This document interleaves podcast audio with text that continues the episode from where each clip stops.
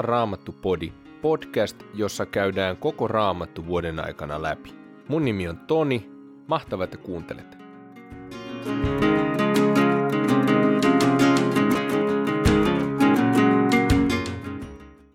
Tänään luetaan ensimmäisestä Mooseksen kirjasta luvut 47 ja 48, kirjeestä hebrealaisille luku 11 ja saarnaajan kirjan 12 luvusta jakeet 1-8.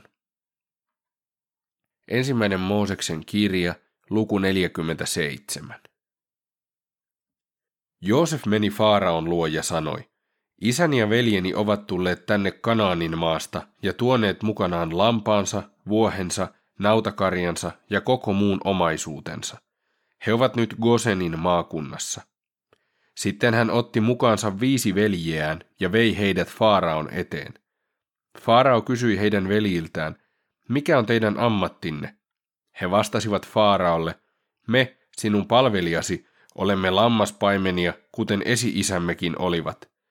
He sanoivat vielä Faaraolle, me jouduimme tulemaan siirtolaisiksi tähän maahan, sillä lampaillamme ja vuohillamme ei ole Kanaanin maassa syötävää, kun siellä on kova kuivuus.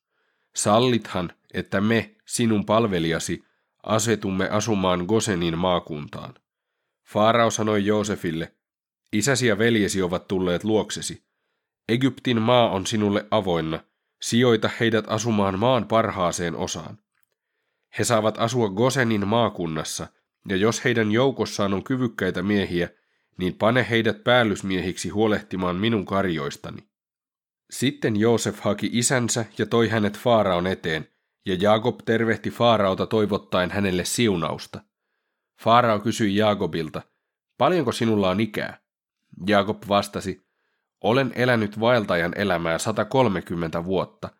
Vähälukuiset ja onnettomat ovat elinvuoteni olleet, eikä niitä ole kertynyt minulle yhtä paljon kuin esi-isilleni heidän vaelluksensa aikana. Sitten Jaakob hyvästeli Faaraon, toivotti hänelle siunausta ja lähti hänen luotaan. Joosef sijoitti isänsä ja veljensä Egyptiin asumaan ja antoi heille maaomaisuutta maan parhaasta osasta, Ramseksen maakunnasta, kuten Faarao oli käskenyt. Ja Joosef piti huolen isänsä ja veljiensä ja koko suvun elatuksesta, antaen kullekin sen mukaan, montako ruokittavaa hänellä oli. Missään ei ollut syötävää, sillä nälänhätä oli hyvin ankara, ja Egypti ja Kanaanin maa olivat nääntymässä nälkään. Joosef kokosi Egyptistä ja Kanaanin maasta kaiken hopean maksuksi siitä viljasta, joka häneltä ostettiin, ja vei hopean Faaraon palatsiin.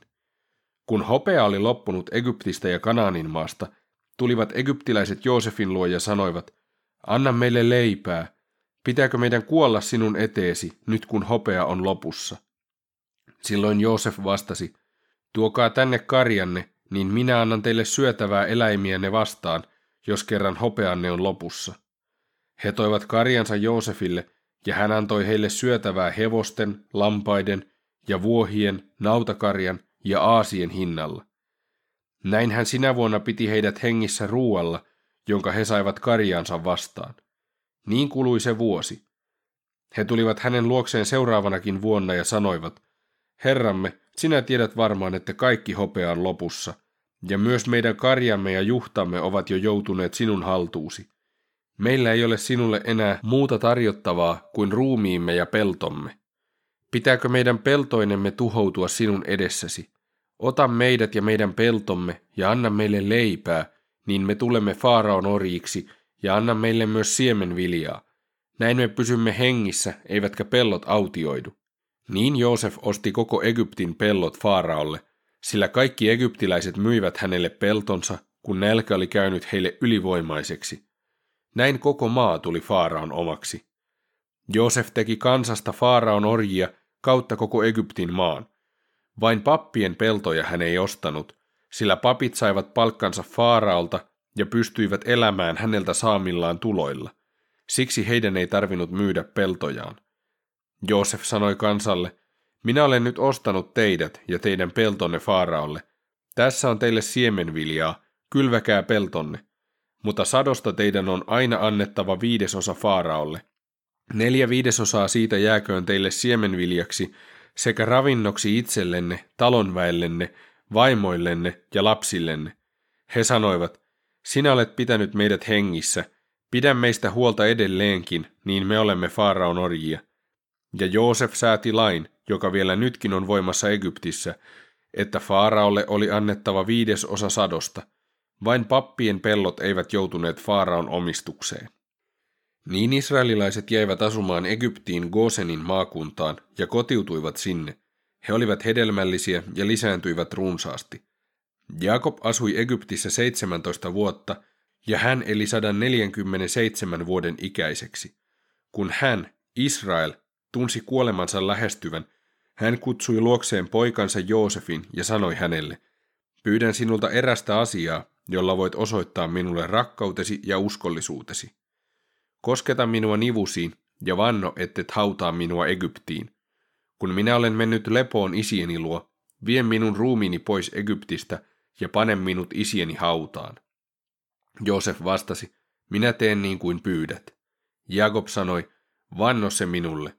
Joosef vannoi, ja sitten Israel polvistui vuoteelleen ja rukoili kasvot pään alusta vasten. Luku 48. Jonkin aikaa tämän jälkeen Joosefille ilmoitettiin, että hänen isänsä oli sairaana. Joosef lähti hänen luokseen ja otti mukaan molemmat poikansa, Manassen ja Efraimin. Kun Jakob sai tietää, että hänen poikansa Joosef oli tullut, hän kokosi voimansa ja nousi istumaan vuoteessa.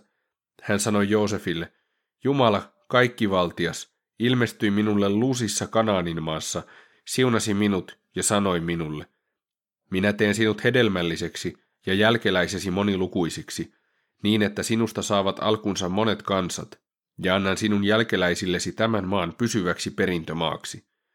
Ja nyt sinun kaksi poikaasi, jotka olivat syntyneet Egyptissä jo ennen minun tänne tuloani, ovat minun poikiani. Olkoot Efraim ja Manasse minulle kuin Ruuben ja Simeon. Sinun muut lapsesi, jotka ovat syntyneet heidän jälkeensä, olkoot sinun omiasi, mutta heitä kutsuttakoon veljiensä heimojen mukaan siinä maassa, jonka he saavat periä. Kun minä olin palaamassa Mesopotamiasta, menetin matkan aikana sinun äitisi Raakelin.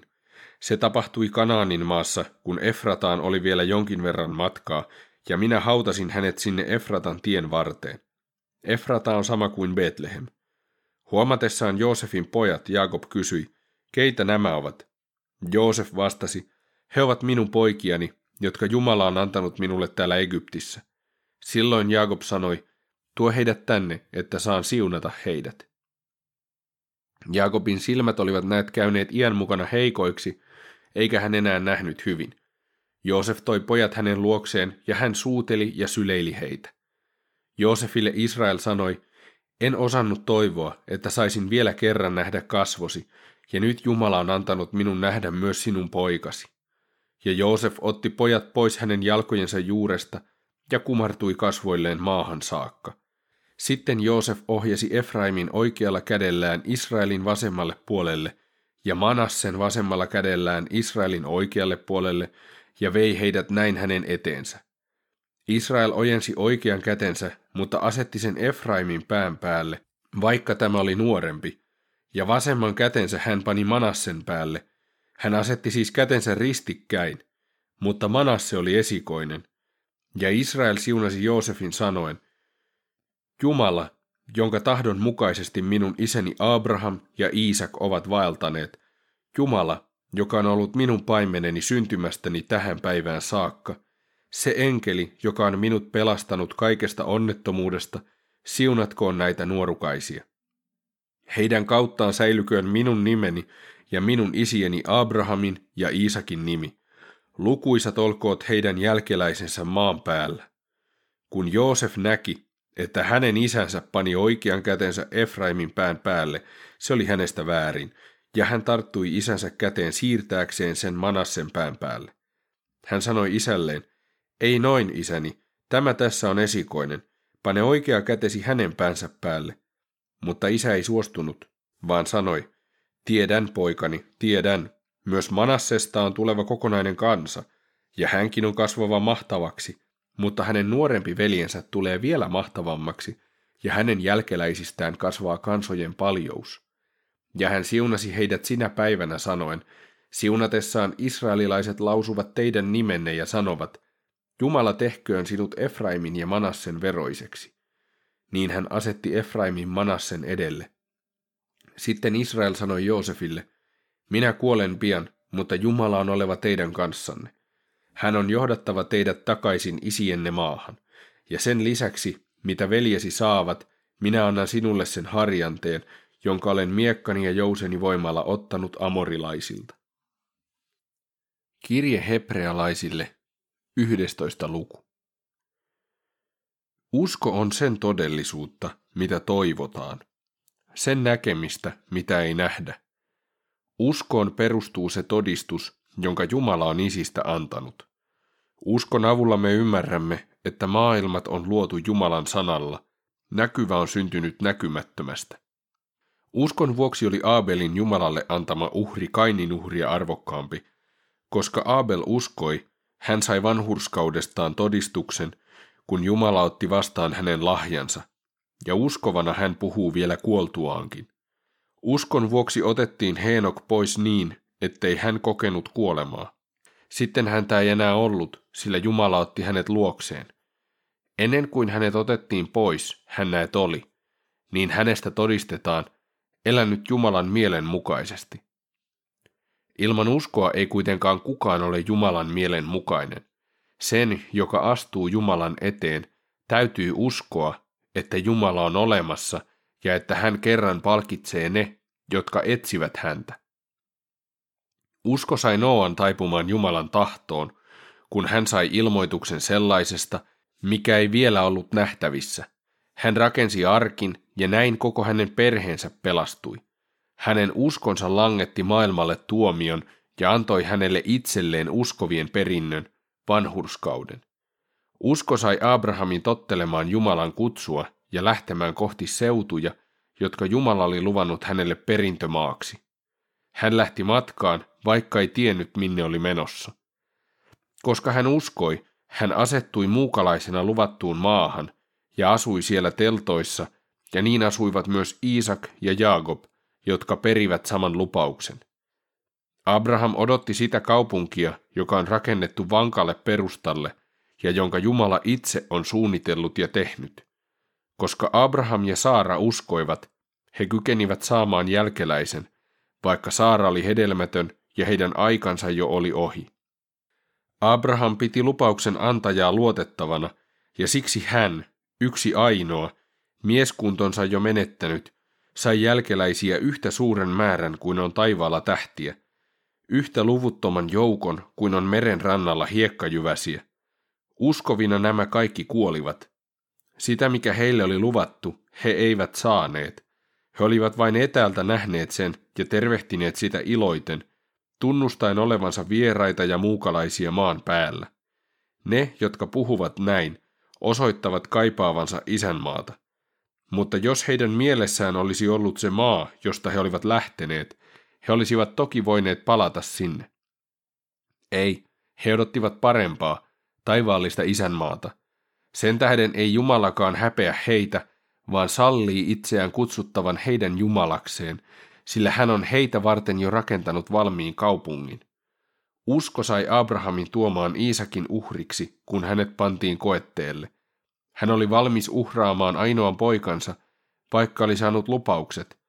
Vaikka hänelle oli sanottu, Iisakin jälkeläisiä sianotaan sinun lapsiksesi. Hän päätteli, että Jumala kykenee jopa herättämään kuolleen, ja niin hän sai poikansa takaisin, ylösnousemuksen ennusmerkkinä. Uskon tähden Tulevaisuus mielessään antoi Iisak siunauksensa Jaakobille ja Eesaulle. Uskon tähden siunasi kuoleva Jaakob Joosefin kummankin pojan ja rukoili sauvaansa vasten kumartuneena. Uskon tähden puhui Joosef loppunsa lähetessä siitä, että Israelin kansa kerran lähtee Egyptistä ja määräsi, mitä hänen luilleen oli tehtävä. Usko sai Mooseksen vanhemmat pitämään poikaansa piilossa kolme kuukautta – Lapsi oli heidän silmissään ihmeen kaunis, eivätkä he pelänneet kuninkaan määräystä. Koska Mooses uskoi, hän aikuiseksi vartuttuaan kieltäytyi esiintymästä Faaraon tyttären poikana. Hän mieluummin jakoi Jumalan kansan kärsimykset kuin hankki synnistä ohimenevää nautintoa. Hän näet piti Kristuksen osaksi tulevaa häväistystä suurempana rikkautena kuin koko Egyptin aarteita, sillä hän kiinnitti katseensa tulevaan palkintoon. Uskonsa tähden Mooses lähti Egyptistä kuninkaan vihaa pelkäämättä ja pysyi lujana, kuten pysyy se, joka ikään kuin näkee näkymättömän. Koska hän uskoi, hän pani toimeen pääsiäisen vieton ja veren sivelyn, ettei esikoisten surmaaja koskisi israelilaisten lapsiin. Uskon voimalla israelilaiset kulkivat punaisen meren yli kuin kuivaa maata pitkin, mutta samaa yrittäessään egyptiläiset hukkuivat. Uskon voimasta sortuivat Jerikon muurit, kun niiden ympäri oli kuljettu seitsemän päivää. Koska Porto Rahab uskoi, hän välttyi kuolemasta yhdessä niskoittelijoiden kanssa, sillä hän oli ottanut tiedustelijat ystävinä vastaan. Mitäpä tähän enää lisäisin? Minulta loppuisi aika, jos kertoisin Gideonista, Baarakista, Simpsonista ja Jeftasta, Davidista, Samuelista ja profeetoista. Uskon voimalla he kukistivat valtakuntia, pitivät yllä oikeutta ja pääsivät näkemään lupausten täyttymisen. He tukkivat leijonien kidat, sammuttivat roihuavan tulen ja välttivät miekaniskut. He olivat heikkoja, mutta he voimistuivat. Heistä tuli väkeviä sotureita, he työnsivät takaisin vihollisen joukot. Jotkut naiset saivat kuolleet omaisensa elävinä takaisin. Monet kidutettiin hengiltä. He olivat torjuneet heille tarjotun vapautuksen, koska halusivat parempaan ylösnousemukseen. Toiset saivat osakseen pilkkaa ja ruoskaniskuja, jopa kahleet ja vankeuden. Heitä kivitettiin kuoliaaksi, heitä sahattiin kahtia ja surmattiin miekalla lyöden. He joutuivat kuljeksimaan lampaan ja vuohennahat vaatteinaan, he kärsivät puutetta, heitä ahdistettiin ja piestiin. He olivat liian hyviä tähän maailmaan, ja niin heidän oli harhailtava autiomaassa ja vuorilla ja asuttava luolissa ja maakuopissa. Kaikista näistä on heidän uskonsa perusteella annettu kirjoituksissa hyvä todistus, mutta sitä, mikä on luvattu, he eivät vielä saaneet. Jumalalla oli näet meitä varten varattuna vielä parempaa, eivätkä he siksi voineet päästä täydellisyyteen ilman meitä. Saarnaajan kirja, 12. luku, jakeet 1-8.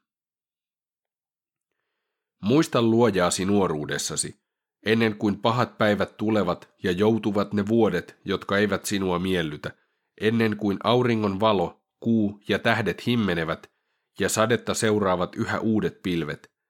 Silloin talon vartijat vapisevat, soturit painuvat kumaraan ja jauhajanaiset, vähin käyneet, ovat jouten. Ikkunoista kurkistelijat jäävät pimeään, kadun kaksoisportit suljetaan, myllyn ääni heikkenee ja ohenee linnunlaulun kaltaiseksi, ja laulun kaikki kaiut vaimenevat. Silloin myös pelätään mäkiä, ja tie on täynnä kauhuja. Mantelipuu kukkii, ja heinäsirkka ahmii vatsansa täyteen, ja kapriksen nuput puhkeavat, mutta ihminen menee iäiseen majaansa, ja valittajat kiertävät kujia. Muista luojaasi nuoruudessasi, ennen kuin hopealanka katkeaa ja kultamalja särkyy, ennen kuin vesiastia rikkoutuu lähteellä ja ammennuspyörä putoaa särkyneenä kaivoon. Tomu palaa maahan, josta se on tullut. Henki palaa Jumalan luo, joka on sen antanut. Turhuuksien turhuus, sanoi saarnaaja. Kaikki on turhuutta.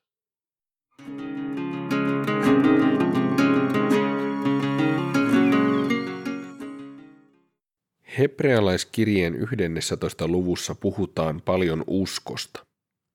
Siinä sanotaan, että usko on sen todellisuutta, mitä toivotaan, sen näkemistä, mitä ei nähdä. Joskus me erehdytään pitämään uskoa pelkästään totena pitämisenä. Mutta tässä luvussa tulee hyvin selvästi ilmi se, että usko on myös luottamusta. Sellaista luottamusta, jonka varassa uskaltaa toimia ja kurkottaa ja kulkea siihen suuntaan, mihin Jumala kehottaa. Elätkö sä uskosi mukaan? Jos et, niin mikä sua pidättelee?